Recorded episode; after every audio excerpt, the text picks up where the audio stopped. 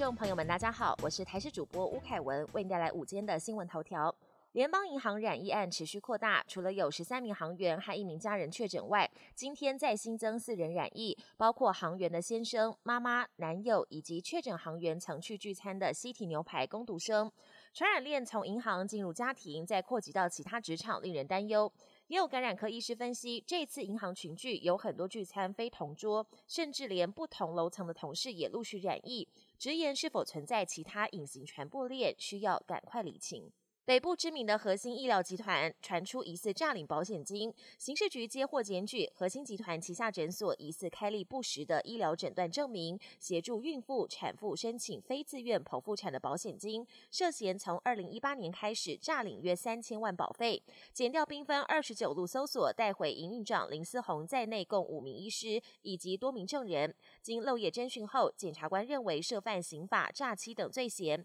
四名医师分别以一百万到三百。万元交保，营运长林思宏则以五百万元交保。宜兰地检署昨天持搜索票，以罗东土地开发案涉犯贪污治罪条例等案由，大动作搜索宜兰县长林资庙、地政处长杨崇明、罗东镇长吴秋玲的住处跟办公室，带回相关资料，并将林资庙和亲戚前国大代表林树梅等人一并带回侦讯。林树梅面对媒体提问，直呼快累倒了。而林资妙也在今天凌晨抵达宜兰地检署，一脸疲态，还需要旁人搀扶。宜兰建设处代理处长吴朝琴也申请羁押禁戒。国际焦点：美国总统拜登的防疫政策面临重大挫败，最高法院否决了联邦政府针对大企业的疫苗强制接种令。拜登去年九月下令，规模一百人以上的企业都必须要求员工接种疫苗，或是每个星期接受筛检。但最高法院认为限制私人企业存在法律疑义，因此否决了这项命令。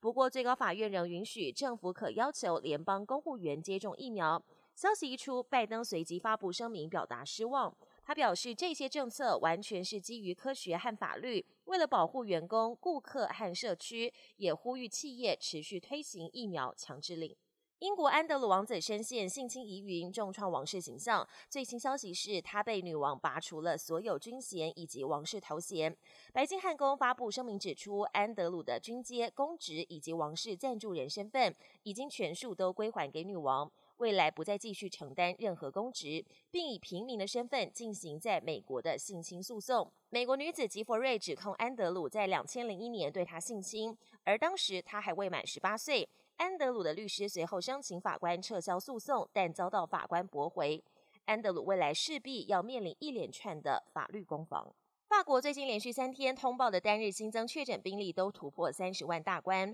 其中有不少学童染疫。而法国政府政策反复，先是宣布一有确诊案例就要全班停课，但后来政策大转弯，要求班级尽可能正常开放学生上课，让老师跟家长都倍感压力。大批教师十三号发起罢工上街抗议，而上街参与罢工的教师有多达百分之七十五是在小学任教。当天，法国约有半数的小学关闭，不仅是医疗体系，教育体系现在也受到疫情严重冲击。本节新闻由台视新闻制作，感谢您的收听。更多内容请锁定台视各节新闻与台视新闻 YouTube 频道。